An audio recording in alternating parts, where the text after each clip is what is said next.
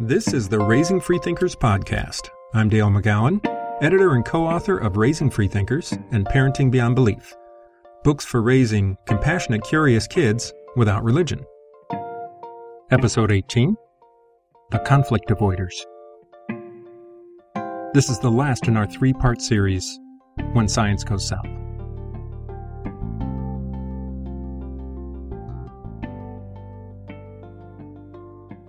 I gave myself an hour to calm down. And then I wrote an email to the principal, still careful with my word choice. For one thing, I said I was surprised and disappointed that this had happened. Why surprised and disappointed? Because I do not want to waste a milligram of effort defending my tone. Disappointed is a good word for these situations. If you're furious, the other person stops listening and starts defending. Disappointment says, I expected more from you and you let me down.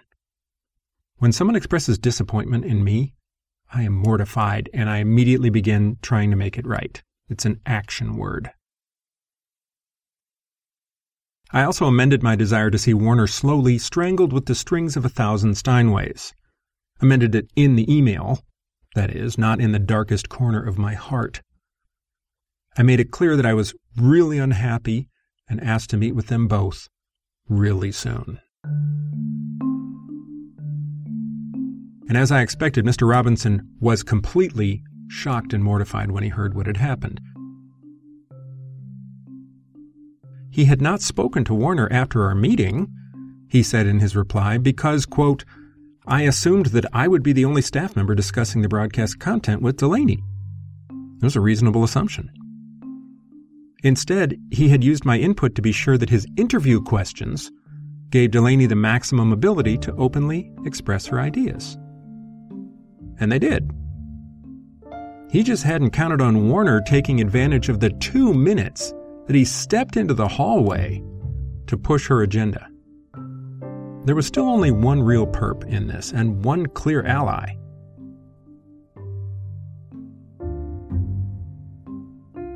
No matter how the meeting went, I knew this would make a serious mark on her next performance evaluation. Of course, I wanted a whole lot more than that. We wanted an abject apology from Ms. Warner. We wanted a school wide statement explaining what happened and describing the real nature of Laney's accomplishment. We wanted Warner's head on a platter. We wanted damage control for Delaney. And we wanted a greatly reduced chance of this kind of thing ever happening to another student in the school.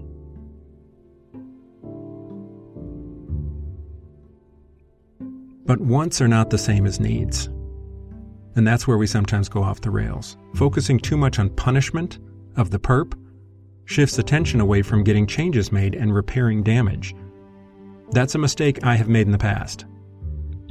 It can also put your child in the middle of a struggle between adults in which the original point is completely lost. I didn't want that to happen. Those first three wants, especially Warner's head on a platter, would be so satisfying. But we knew we couldn't allow them to get in the way of the last two damage control for Delaney and a greatly reduced chance of this happening to another student in the school. It was going to be a challenge to keep our heads where they belonged, especially when we had such a firm idea of where hers belonged. Now, I have to take a minute to acknowledge some privilege here. I'm telling a story in which my daughter received a negative message about science from her school. When I think about kids living with abuse and poverty and a lack of access to basic education and health care, I'm tempted to keep my little story to myself. But even though that contrast is sobering, this incident went to something fundamental in the values of our family. For all the progress in recent years, our culture still makes it difficult for girls in particular to hang on to an interest in science. And if you've read or listened to anything else I've done, you probably know that evolution in particular is a golden thread in my kids' engagement with the world. There are so many things that we let go, so many things that we don't make a big deal about. And even beyond this one budding scientist, science illiteracy does real harm in the real world to real people. You could even argue it's killing the planet right now. And seeing it rear its head in a school just does something to me. It mattered to us and to her. The day before the meeting with the principal and Ms. Warner, Becca made my year by insisting on going with me. She took a half day off work on short notice and with difficulty. It's hard for an elementary teacher to just step out like that. I was so grateful for it. After talking with hundreds of parents over the years in dozens of different situations, I had worked up a few guidelines for approaching schools in this kind of thing. It works not just for church state issues, but any similar conflict. So I reviewed my own guidelines before the meeting. Number one, Know your objective and keep it in focus. It would have been really easy and gratifying to focus on the apology, the school wide statement, the head on a platter. But if it came right down to it, and it often does, the other two were more important damage control for Delaney and a greatly reduced chance of this kind of thing happening to another student in the school ever. Number two, frame it in terms as broad as possible.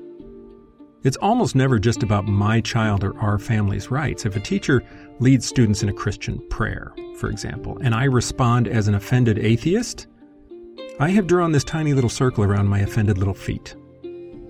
If instead I defend the constitutional right of all kids and all families to freedom of religious belief, I've drawn a much larger circle with a much firmer foundation and a lot more allies. Number three, never let your tone become an issue. It's just too easy an excuse for them. This keeps a laser like focus on the real issue. Number four, find allies with common goals. They're almost always there. If we treat them as co perpetrators, we've robbed ourselves of powerful leverage from inside the tent. And number five, position yourself as a future resource, not a problem to be avoided or contained. When it comes to the issues at hand, as well as district policy and legal precedent, make yourself the most knowledgeable one in the room, somebody they would actually want to come to, and offer your help in navigating that maze whenever these things come up.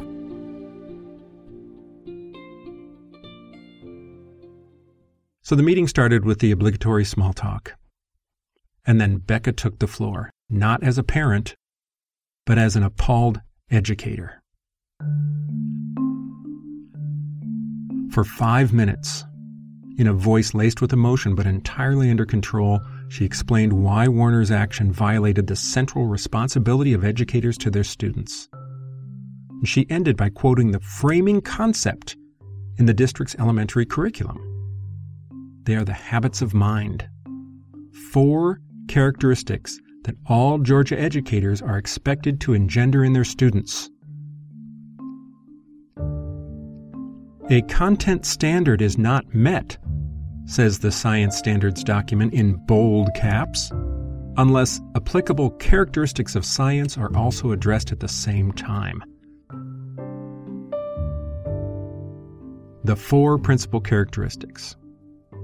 Students will be aware of the importance of curiosity, honesty, openness, and skepticism in science, and will exhibit these traits in their own efforts to understand how the world works.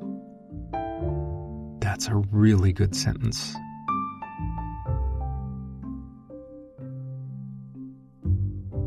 But in her single ill considered sentence, Ms. Warner had managed to violate all four principles curiosity, honesty, openness, and skepticism. And then Becca read this further down in the document.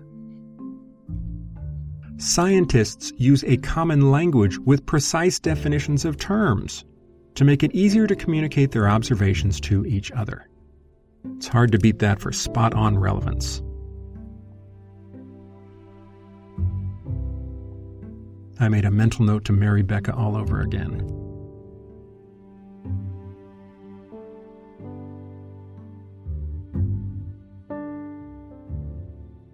Now, just a side note this is a thing you want to do.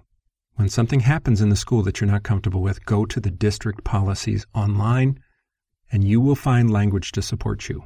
I can virtually guarantee it. Now, Ms. Warner responded with an apology of the I'm sorry you were offended variety.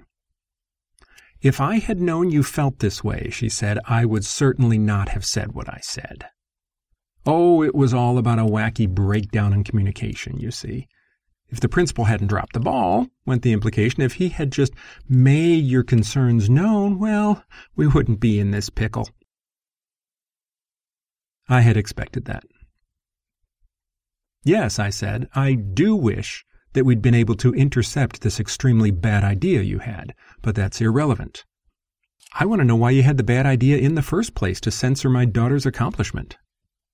You claimed evolution wasn't in the curriculum when in fact it's deeply embedded in our curriculum from seventh grade on. And if a third grader were to master calculus and win a national contest, I doubt we'd say, well, shoot, I wish we could celebrate that, but it isn't in the elementary curriculum. So let's agree that that's silly and not the reason anyway. Now, I want to know the real reason you did what you did. And she paused and then shrugged. I just wanted to avoid conflict. Well, how'd that work out for you? I didn't say. I didn't have to. To paraphrase what Huxley said before he gutted Wilberforce, the Lord had delivered her into my hands. I handed her the summary of that depressing Penn State study I had given Robinson in our earlier meeting, the one showing that conflict avoiders, quote, play a far more important role in hindering scientific literacy in the U.S. than the smaller number of explicit creationists, unquote. But as it happens, there's an even more interesting context for this in Georgia, I said. A specific history of removing the word evolution.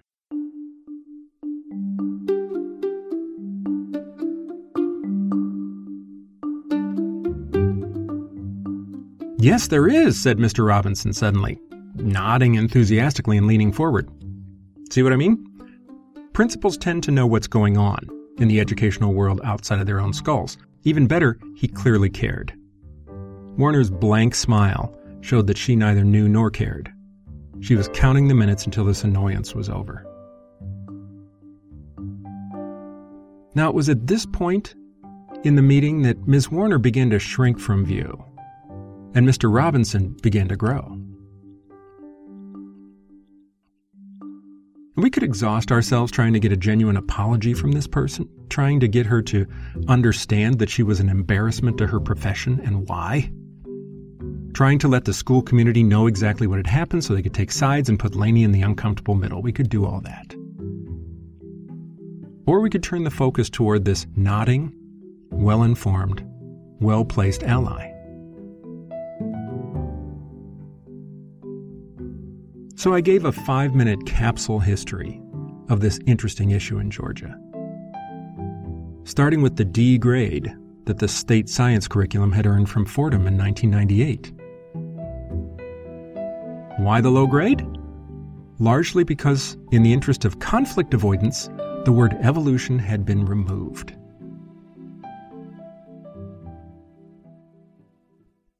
Now, this next bit is a direct quote from the Fordham study. Like most southern states, Georgia has problems with the politics, if not the science, of evolution.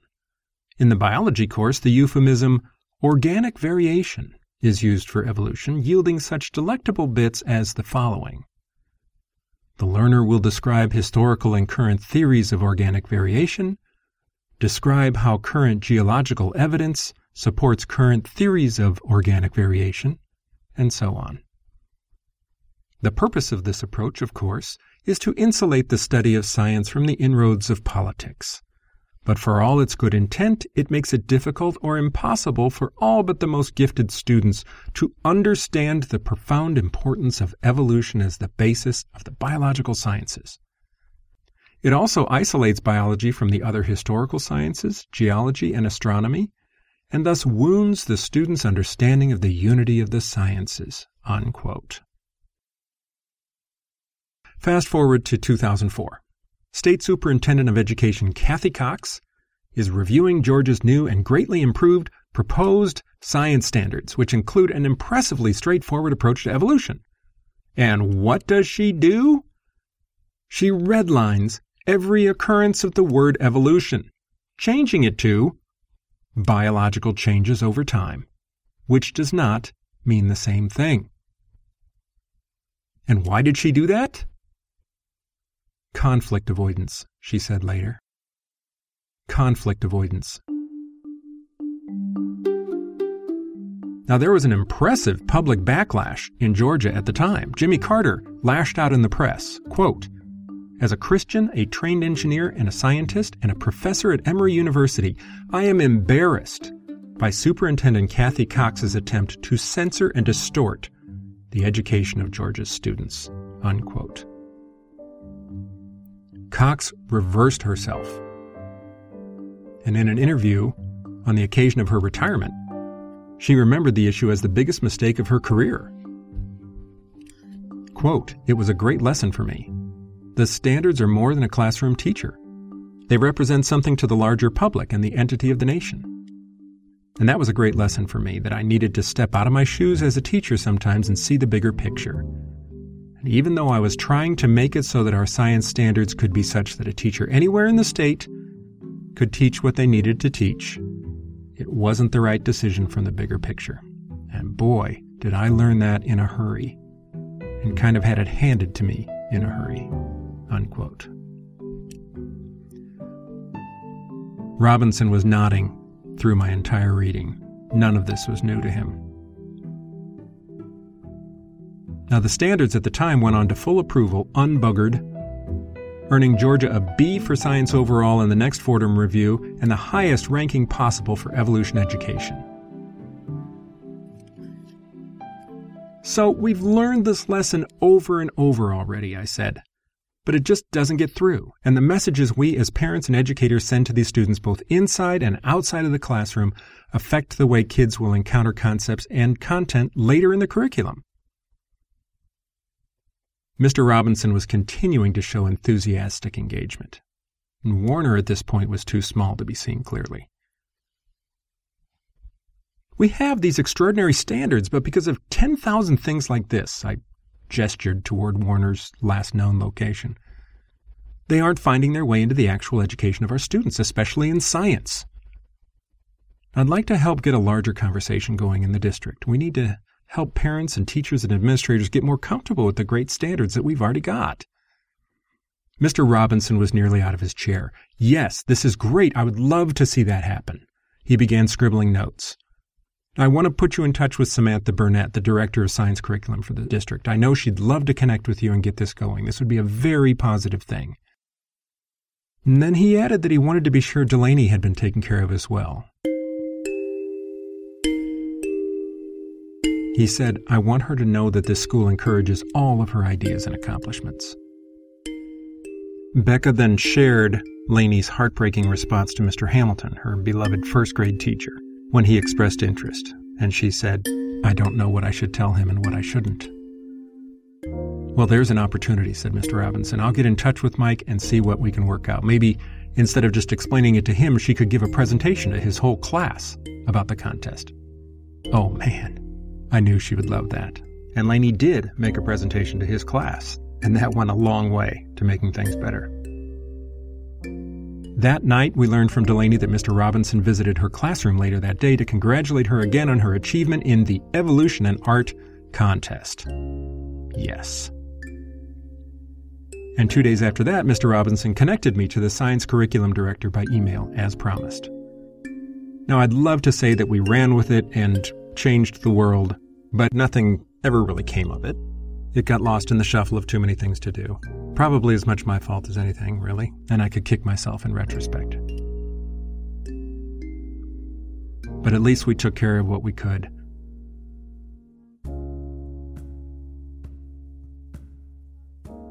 Now, in terms of vengeance, the meeting was mostly unsatisfying. But in terms of positive progress, it was immensely satisfying by being reasonable and well informed, by leaning forward instead of back, we accomplished the things that mattered most. Now, here's the part of the movie right before the credits, where we learn what happened to the major characters. Ms. Warner, not her real name, now works at a Catholic school in Atlanta, probably for the best. Mr. Robinson left the next year to serve as principal of an Atlanta public elementary school. And when he left, he sent me a brief email expressing his appreciation for how we'd approached the issue.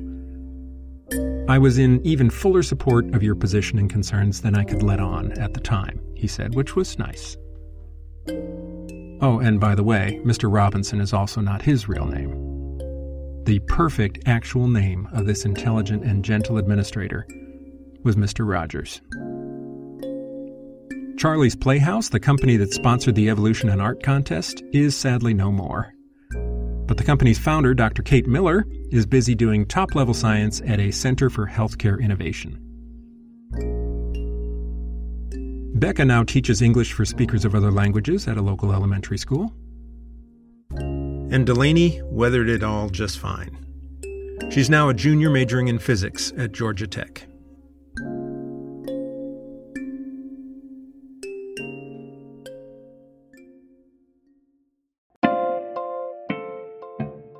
The Raising Freethinkers podcast is a production of Only Sky Media, exploring the whole human experience from the secular perspective. Visit us online at onlysky.media.